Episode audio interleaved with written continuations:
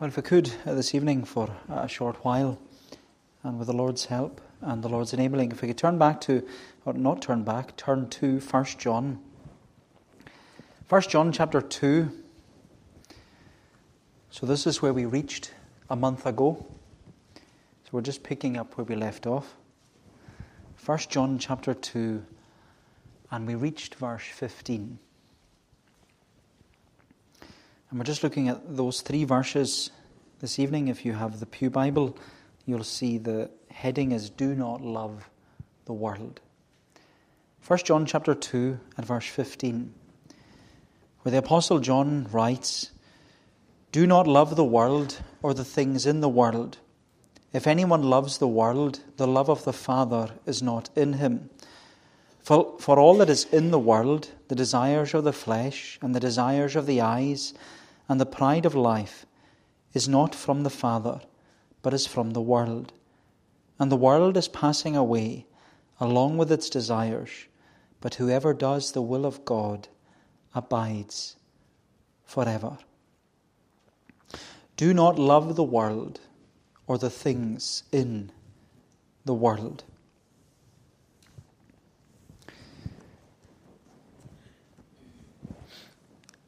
I don't know about you, but at this time of year, it always reminds me of those words that I learned as a child. My mother used to always uh, recite them. Remember, remember the 5th of November. Gunpowder, treason, and plot. We see no reason why gunpowder treason should ever be forgot. They're words that always bring us back to our childhood of building and burning bonfires. Because, as you know, that British tradition that we have of building and burning bonfires on the 5th of November, it dates back over 400 years. Because following the union of the crowns in 1603, under the reign of James I of England, and he was James VI of Scotland, we know that Scotland, England, Ireland, and Wales, they became the United Kingdom. And one, uh, they became a United Kingdom under one Protestant monarch. And with yet another Protestant monarch on the throne after following uh, Elizabeth I, many of the Roman Catholics in this newly united kingdom, they weren't happy with their, with their king. They weren't happy with their government. In fact, only two years later, on the 5th of November 1605, a group of Roman Catholic men, they wanted to literally send their king out with a bang. They planned and plotted, as you know, to blow up the Houses of Parliament using 36 barrels of gunpowder strategically placed in the cellars beneath the Palace of Westminster. And, boys, if you don't know where the Palace of Westminster is, or you don't know what the Houses of Parliament are, always remember, and the boys at home will know this, my favourite sauce is HP sauce. My favourite sauce, I actually brought it with me this evening just so you'd know. My favourite sauce is HP sauce. And it's far better than tomato sauce. And if you've ever seen HP sauce, you'll know that on the front of the HP sauce is the Palace of Westminster. Because HP, the HP in HP sauce, it stands for Houses of Parliament. And that's what this group of Roman Catholic men, they planned and plotted to blow up the Houses of Parliament on the 5th of November 1605 with 36 barrels of gunpowder. But as you know, their plans, they were all failed and they, they were foiled when a man in the gunpowder group, let's call it that, the gunpowder group, he was called Guy Fawkes. And he was caught. And then eventually all of the gunpowder group were caught and sentenced to death for treason.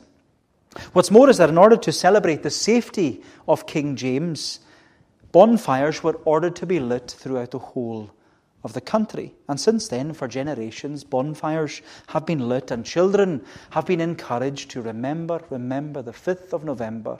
Gunpowder, treason, and plot. We see no reason why gunpowder treason should ever be forgot. But you know what's really amazing is that out of love for the Lord and a love for their King, whom they were commended and commanded to pray for in Scripture, the Church of England at the time they commemorated and celebrated the protection of their, their Protestant monarch.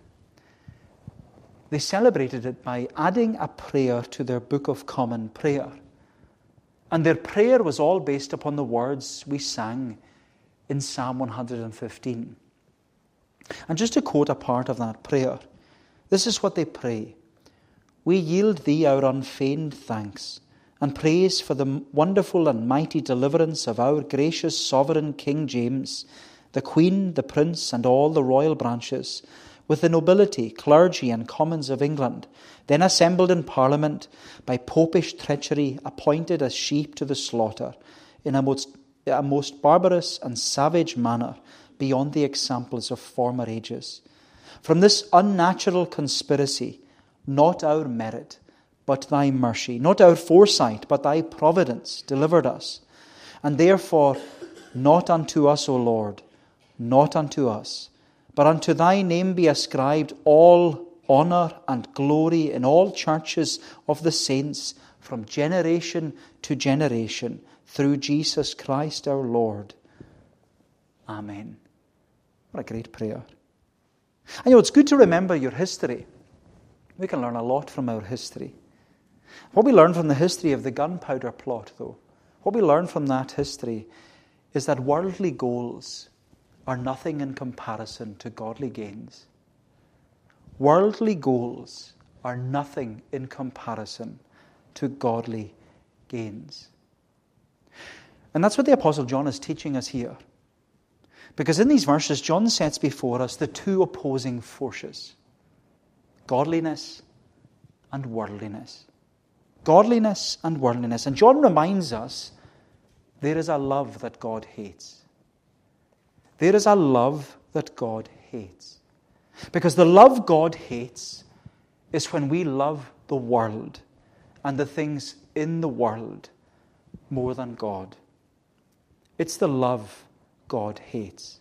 Which is why John warns us here as the church, this is he's writing to the church, he warns us about the impact of the world and the influence of the world in our lives.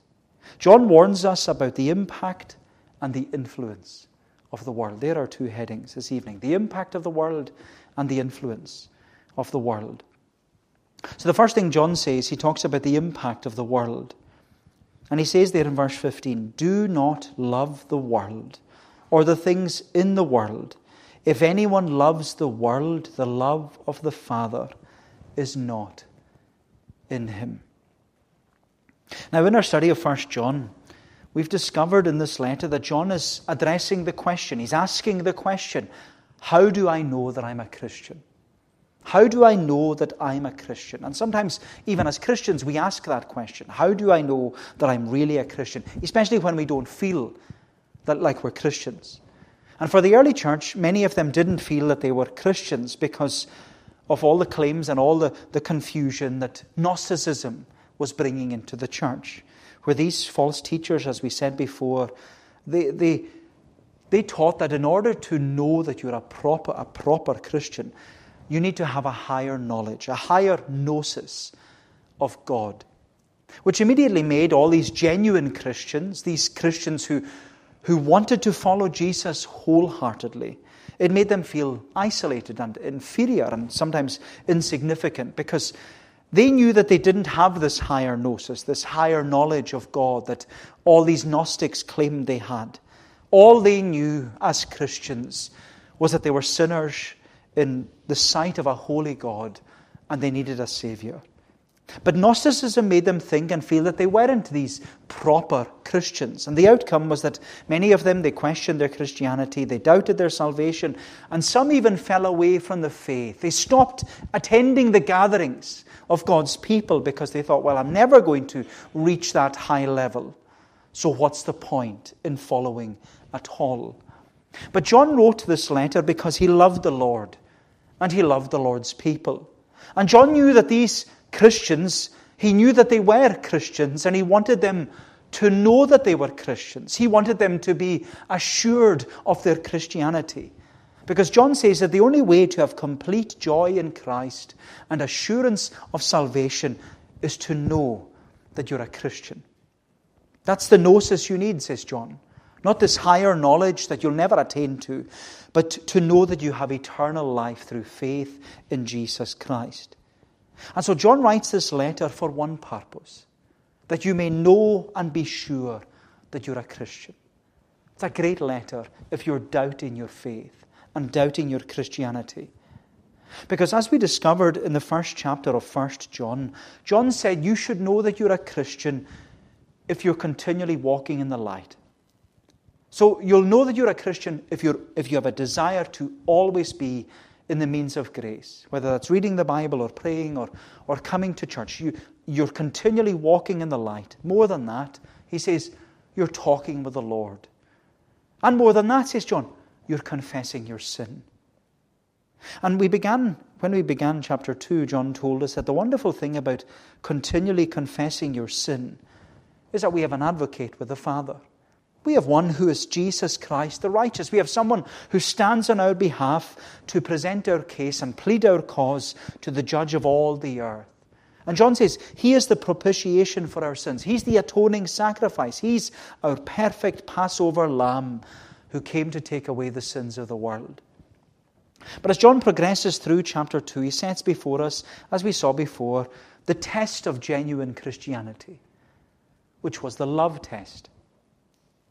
The love test, John emphasizes and explains. He says, You know that you're a Christian because you love God and you love one another. You should know that you're a Christian because you love God and you love one another. It's a high standard. Jesus says, If you love me, you will keep my commandments. And Jesus also says, A new commandment I give you that you love one another, just as I have loved you. Because by this, all people will know that you're my disciples if you love one another. John says that's the love test. If you're a Christian, you'll love God and you'll love one another. And that will be evident not only to you, but also to all those around you. But you know, as John moves on from the importance of loving God and loving people, he explains that there's a love that God hates. There's a love that God hates.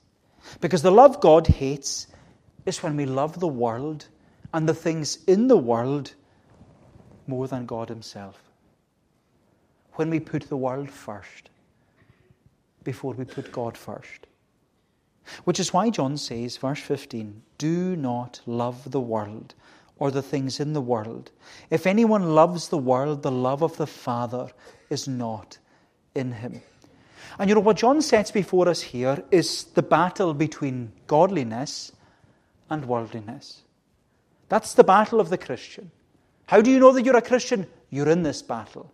The battle between godliness and worldliness. Because God and the world, they are the two opposite and the two opposing forces in this world when you're a Christian. And you know, when John uses the word world here, I think it's actually important to emphasize and explain it. And all the New Testament writers are the same. Because in the New Testament, John uses the word world in at least three different ways. So, boys, there's an answer to your question. What? How many ways? Three different ways. First of all, he uses the word world to describe the planet, the world that we live in, the world, the world that God created.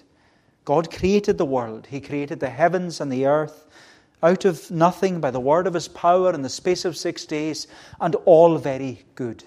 So that's the first kind of word of world that he uses, the first type of word. John's second use of the word world is, describes all of us mankind, humankind, humanity. One of the most well known verses in the Bible to describe us as the world is, of course, John 3.16. God so loved the world that he gave his only begotten Son, that whosoever believes in him should not perish but have eternal life. God so loved all of us, all of mankind, all of humanity, all of the world. God so loved us. He loves you. This is the amazing thing. He loves you that he gave his only begotten Son to be the Savior of the world and to be the light of the world. And he is the Lamb of God who takes away the sin of the world. And you know, we are called and commanded in the gospel to believe in him and to commit our lives to him so that we will not perish but have eternal life. God so loves the world, us. But you know, it's John's third use of the word world that we see in this section, where John refers to the world not as the creation, the planet, not as mankind, as us, but he describes the world that is opposite, in complete contrast to God Himself. It is opposite and opposing to God. In fact, John emphasizes and explains that the world is Satan's system of sin. The world is Satan's system of sin. And I say that because, you know, we often use the word world to describe a system. We talk about the world of sport, or the world of politics, or the world of finance, or the world of media, or the world of music. And within that world, there is a specific system, you could say, a system of plans and people and purposes.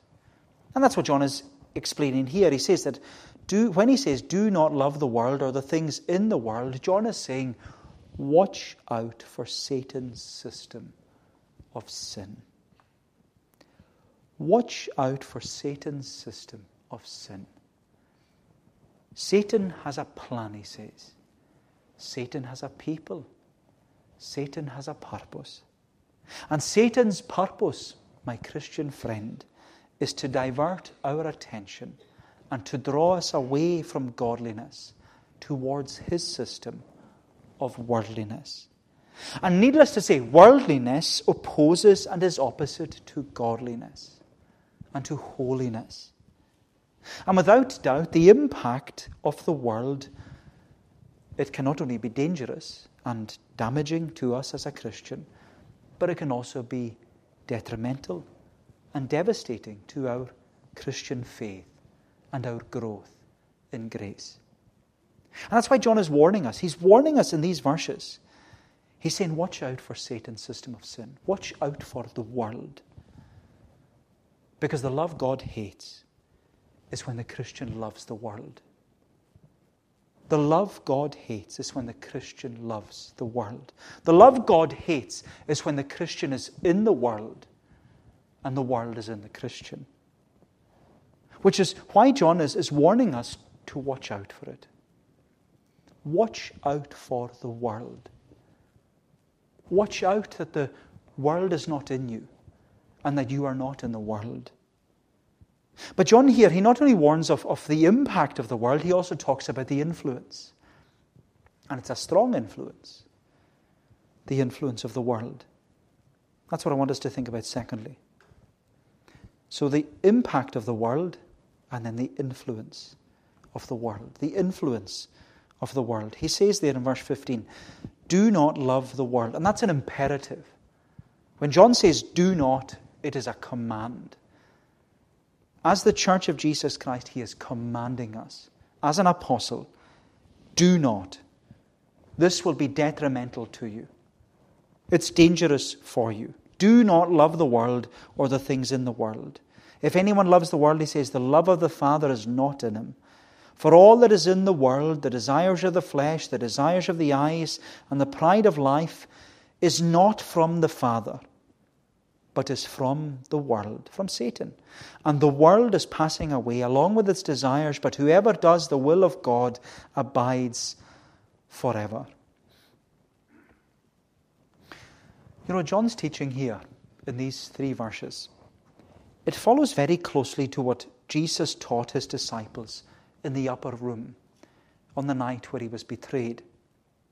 In this chapter, even chapter 2 as a whole itself, John is exhorting and encouraging uh, the Lord's people or Christians. He, he's encouraging us to love Jesus and to love one another. And he says that loving the world is the love that God hates, which is also what Jesus said in the upper room with his disciples. He said exactly the same thing. So John is just copying the sermon that Jesus preached to him. Because Jesus taught his disciples in the upper room in John chapter 13. Jesus taught them, saying, You'll know that you're a Christian, and others will know that you're a Christian because you love God and you love one another. Jesus said, If you love me, you will keep my commandments. Because I give you a new commandment love one another, just as I have loved you. But as Jesus continued his upper room discourse, as we read there in John 15, Judas had gone out into the darkness to do what he was destined to do, but Jesus spoke to his disciples about the importance of abiding in him. I don't know if you noticed, my favorite chapter in the Bible, it emphasizes where Jesus says in John 15, Abide in me and I in you. He emphasizes the abiding, to abide in him as the true vine, to remain faithful to him as the true vine. Because when we're abiding in Him, said Jesus in John 15, when we're abiding in the vine, when we're remaining faithful to the vine and not following the world, when we are abiding in the vine, we will put down roots and we will bear fruit to the glory of God. But as Jesus warned His disciples, He says, There's a love that God hates. We read that in John 15. There's a love that God hates, and we need to watch out for the world because, as Jesus says, if the world hates you. If the world hates you, John 15, verse 18, if the world hates you, know that it hated me before it hated you. But if you were of the world, the world would love you as its own. But because you are not of the world, says Jesus, because you are not of the world, and I chose you out of the world, therefore the world hates you. So don't be surprised if people can't stand that you're a Christian. Don't be surprised if people can't stand that you talk about Jesus. Don't be surprised if people get fed up hearing that you love going to church and you love reading God's Word and you love listening to sermons. Don't be surprised, says Jesus. Because if the world hates you, know that it hated me before it ever hated you. But you know, Jesus warns us. He says, Watch out for the world. Because the world is often so attractive. And when the world is attractive, the world hinders and hampers our, our ability to abide in the vine and put down roots and bear fruit to the glory of God. The world can not only have a, dangerous and damaging impact upon our Christian faith, it can also have this detrimental and devastating influence upon our growth in grace. And you know, this is why Jesus, he lovingly warns the disciples. And I always find it amazing what he says to them. Do you remember when Jesus spoke to the disciples and he said to them, You know, Satan has desired, desire to have you, that he might sift you like wheat. But I have prayed for you. Satan has desired to have you, that he might sift you as wheat, but I have prayed for you. And the beautiful thing is, Jesus did pray for his disciples. And he's still praying for his disciples tonight. As we know from the Bible, he ever lives to make intercession for us. He's still praying for us. Still praying. Satan still desires to have you and to sift you as wheat.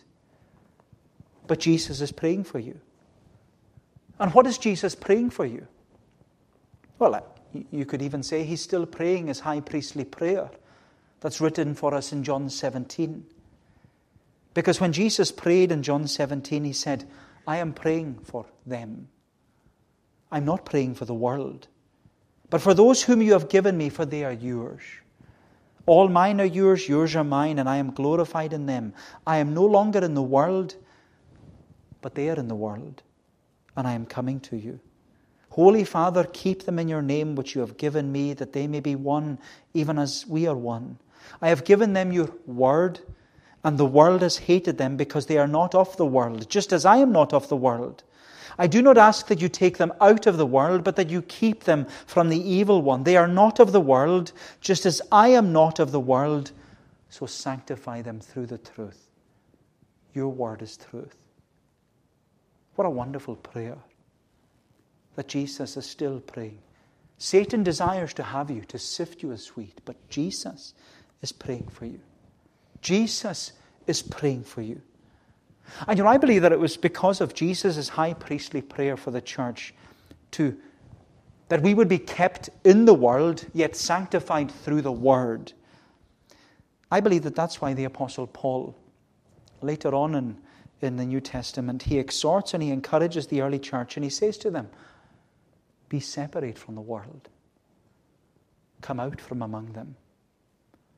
And he also says, Do not be conformed to the world, but be transformed by the renewing of your mind. Be transformed by the word. And as Paul said to Titus, the grace of God teaches us to deny ungodliness and worldly lusts, that we live self controlled, righteous, and godly lives. So, how do I know that I'm a Christian? John says, You know that you're a Christian if you're conforming to the Word and not conforming to the world. You know that you're a Christian if you're conforming to the Word, that it's the Word you want to follow and not the world. Which is why we need to examine our hearts. Do I come to a passage like this and I'm asking myself, Am I conforming to the Word? Or am I conforming to the world? Am I off the world? Does the world love me as one of its own? Do my friends see me different to them if they are not a Christian? Am I distinct? Is there a distinction between me and the world? Am I off the world? And you know, John doesn't leave us to wonder what worldliness actually looks like. Because John here, he clearly and concisely defines and describes what worldliness looks like. And he, he describes it and he defines worldliness in comparison to what should be our Christian character, conduct, and conversation. He says in verse 15, All that is in the world, this is it the desires of the flesh, the desires of the eyes, and the pride of life. All of that, says John, is not from the Father, it is from the world. So John says that Satan's system of sin that impacts and influences our lives through our it impacts and influences our lives through our senses. The lust of the flesh. The lust of the flesh. Our sinful and selfish desires. The lusts of the flesh. Then the longings of the eyes. The longings of the eyes, which is the sinful things that we look at and lust after. And every time I read that sentence there, the longings of the eyes, of the lust of the eyes, remember that children's hymn? Be careful, little eyes, what you see. Be careful, little eyes, what you see. Because your Father up above is looking down in love. Be careful, little eyes, what you see. And that goes for the whole of it the lusts of the flesh, the longings of the eyes, the pride of life, the pride of possessions, which is the pride of, of self. Pride, how much it gets in the way. The pride of self, or pride of self sufficiency, what I can get and what I can gain. All about me. How I can promote myself and put my face all over social media. John says that's not from God. That's not from the Father. That's not Christ like. That's not godliness. That's not holiness. No, that's worldliness. That's from the world. That's from Satan. That's Satan's system of sin. The lust of the flesh, the lust of the eyes, the pride of life. But, says John, something Satan will never tell you about the lust of the flesh and the, the lust of the eyes and the pride of life is verse 17. The world is passing away with all its desires. Satan will never tell you that, that the world is passing away with all of its desires. Satan will never tell you that none of this is forever. Satan will never tell you that all that we experience and we enjoy, all that we lust after, all that we long for, all these highs that we're looking for, Satan will never tell you that it's fleeting and it's going to fade and it's going to fizzle out and it's going to fall apart. Satan will never tell you that none of this, all these things that we're longing for, are not forever. Which should make us question, and it made me question looking at this passage, why we spend so much of our energy and our efforts and our enthusiasm for the world and not in God's Word. If you're not challenged by these verses, my friend, you need to question your Christianity. Because I am questioning my position. Why am I spending so much of my energy and my efforts and my enthusiasm on the world rather than in God's Word? That's why I think Bible studies are so important. Iron sharpens iron. We need to be in the Word, not in the world. My friend, is the impact and is the influence of the world getting in the way of the impact and influence of God's Word on your life? Are you putting the world before God and His Word? Are you putting the world, the lust of the flesh, the lust of the eyes, the pride of life, are you putting the world before God and His Word? And you know, this warning about the world, it's, it's so serious, so serious that the whole of the New Testament warns us about the deception of worldliness. Every New Testament writer brings it up. They all mention it. And they all mention that worldliness can not only be dangerous and damaging to our Christian faith, but worldliness can also be detrimental and devastating upon our growth in grace. Even James says in his letter, you remember what James says in his letter? He says, If you're a friend of the world, you're an enemy of God. That's some statement, isn't it? If you're a friend of the world, you're an enemy of God. Because if you were of the world, said Jesus, the world would love you as its own. My friend, the love God hates is when we love the world and the things in the world more than God. The love God hates is when we love the world and the things in the world more than God. So, how do I know that I'm a Christian? That's the question John is asking. John says, You know that you're a Christian if you're conforming to the Word and not conforming to the world. You know that you're a Christian if you're conforming to the Word and not conforming to the world. And you know, with that, time is gone. But I want to conclude this evening with a quote. I love quotes, it's great quoting other people. There's a quote from a 19th century American evangelist. He was a Presbyterian. He actually worked alongside D.L. Moody in going around preaching and evangelizing. He was an evangelist called John Wilbur Chapman. John Wilbur Chapman. And this is what he said It is not the ship in the water, but the water in the ship that sinks it. It is not the Christian in the world, but the world in the Christian that constitutes the danger. Anything that dims my vision of Christ, or takes away my taste for Bible study, or cramps my prayer life, or makes Christian work difficult, is wrong for me, and I must, as a Christian, turn away from it. That's a man who was challenged by worldliness.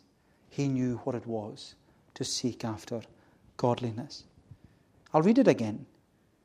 Such a challenging quote. It is not the ship in the water, but the water in the ship that sinks it. It is not the Christian in the world, but the world in the Christian that constitutes the danger. Anything that dims my vision of Christ, or takes away my taste for Bible study, or cramps my prayer life, or makes Christian work difficult, is wrong for me. And I must, as a Christian, turn away from it. What are we putting first? The world or God and His Word? Is the impact and influence of the world getting in the way of the impact and influence of God's Word? John is warning us. He's warning us tonight about the impact and the influence of the world. Let's make sure there is no water in our boat. No water in our boat so that we are not sinking, but that we are seeking first the kingdom of God and His righteousness. Because John is saying here, do not love the world or the things in the world. If anyone loves the world, the love of the Father is not in him. For all that is in the world, the desires of the flesh, the desires of the eyes, the pride of life, it's not from the Father, but it's from the world. And the world is passing away along with its desires, but whoever does the will of God abides forever. Let's put the Word and God first before the world as we go into a new week. Well, may the Lord bless these thoughts to us. Uh, let us pray. O Lord, our gracious God, we give thanks to Thee for Thy word, Thy word that challenges us and confronts us with our need to conform more and more to Thy word and to Thy will and to Thy way. And Lord, we confess how often we are tempted by the world, the world, the flesh, and the devil, and how these things direct, divert our attention and di- direct our minds away from Jesus.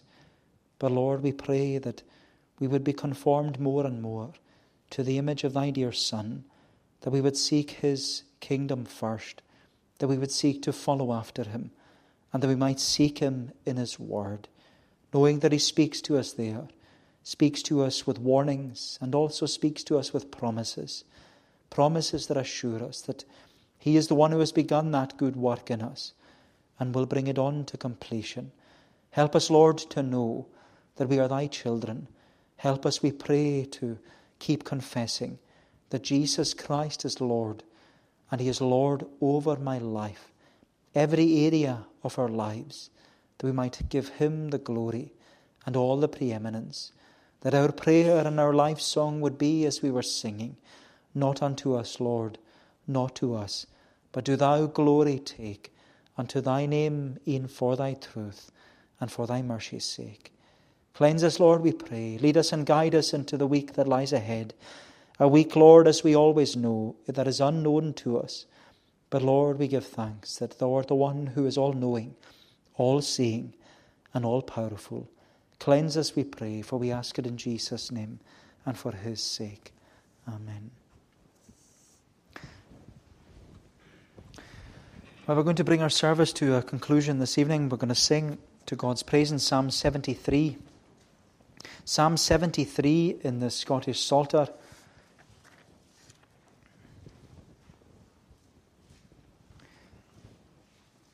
Psalm 73, it's on page uh, 315. No, it's 316. Psalm 73 and verse 23. But before we sing, we have four questions that need answering. Okay? Happy? Don't worry, they'll all help you too. Maybe you should not answer them so that we know if they're listening too. Question one What question is John asking in his letter? How do I know that I'm a Christian? The love God hates is when we love the world. In how many ways does John use the word world? Three. John says you know that you're a Christian if you're conforming to the the word. What is the word? The Bible. Good job. Conforming to the Word. So, did all the adults get that too? A bit touch and go there. Psalm 73, we're singing from verse 23. Psalm 73, it's a fascinating psalm. It's a psalm written by Asaph. Asaph was struggling with the world and why the world was prospering, why the world was succeeding. And that's what the psalm is all about. All the way through, he's wondering why are they so prosperous? Why are they so rich? Why do they have so much?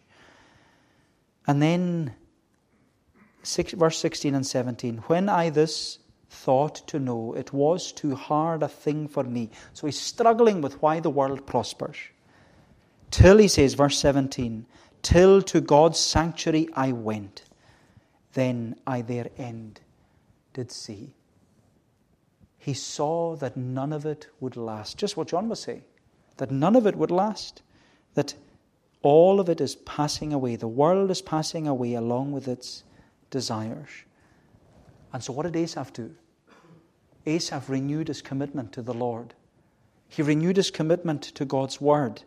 And he says, he confesses, verse 23, verses that we sing often, but that remind us about our commitment, our confession to the Lord nevertheless continually.